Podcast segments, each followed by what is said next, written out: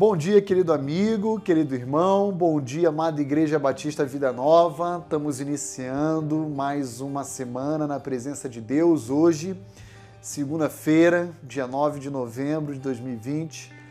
Desejosos de aprender mais do Senhor, mais da palavra de Deus e transformar todo esse conhecimento em relacionamento, em piedade, em devoção e eu quero convidá-lo a, a partir de hoje a meditar comigo nessa nova série que eu intitulei como sendo Males da Alma. Ah, durante esses sete meses de pandemia, muitas patologias emocionais, não as orgânicas, emocionais, se desenvolveram, não apenas aqui no contexto brasileiro, mas eu diria que no contexto mundial.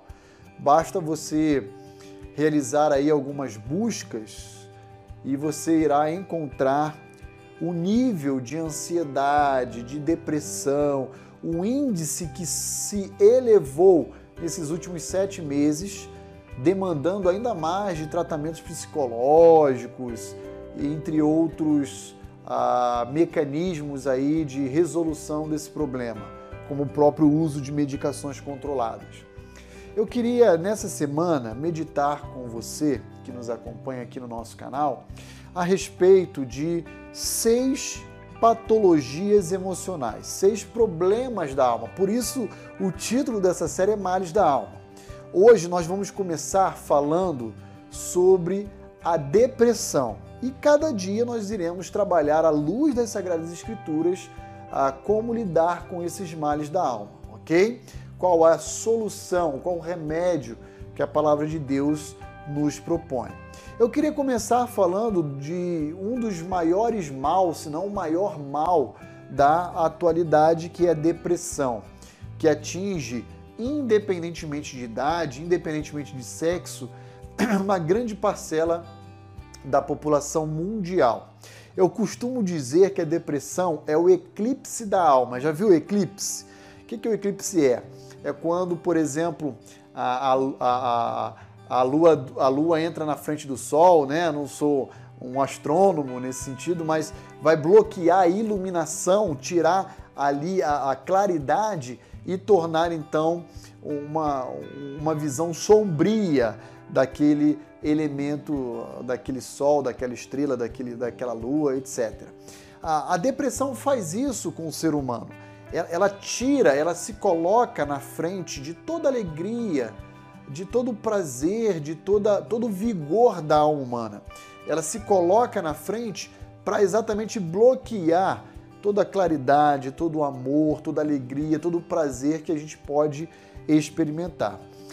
É fato que a depressão pode ter uma raiz orgânica em função de alguma disfuncionalidade hormonal. Mas a maioria dos casos de depressão não tem a ver com uma raiz orgânica que vai ser tratada com remédios, por exemplo. Ah, esse é o caso que nós encontramos no livro do profeta Jonas, capítulo 4. Eu quero ler os versos 1 a 3 e aprendermos, à luz do exemplo de Jonas, e a gente poderia mencionar outros personagens da Bíblia também, como a Bíblia descreve a depressão. Então veja lá comigo o que diz Jonas 4, de 1 a 3. Com isso, desgostou-se Jonas extremamente e ficou irado. E orou ao Senhor e disse: Ah, Senhor, não foi isso que eu disse estando ainda na minha terra?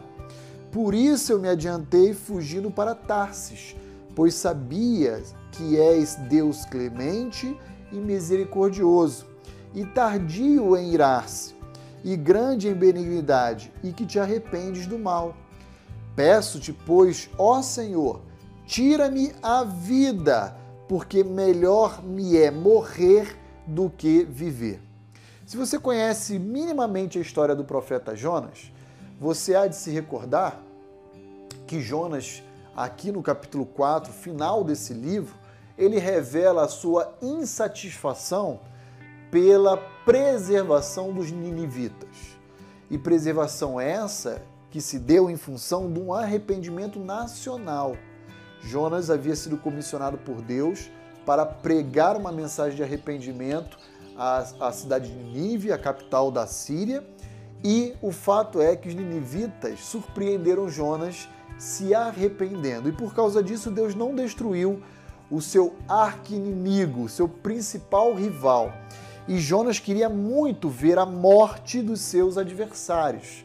E porque Deus resolveu poupá-lo, Jonas então aqui descreve um pedido a Deus: Senhor, me mata, porque para mim é melhor morrer do que continuar vivendo com a certeza de que os meus inimigos foram preservados. Veja qual a raiz do que Jonas hoje seria rotulado como um indivíduo depressivo.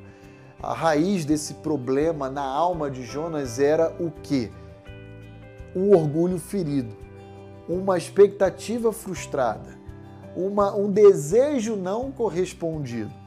Isso gerou no coração e na mente, na alma de Jonas, um desejo, inclusive, pela morte. Eu queria dizer a todos que nos acompanham que certamente, em alguma medida, conhecem pessoas depressivas ou já passaram pelo estágio da depressão, que uma das principais causas da depressão, não é a única, é claro, tem a ver com um orgulho ferido, com uma expectativa frustrada, por um desejo não atendido ou correspondido. E como é que a gente lida com ele então, quando isso nos alcança, quando essas coisas acontecem? Confiando em Deus, na sabedoria dele e na bondade dele.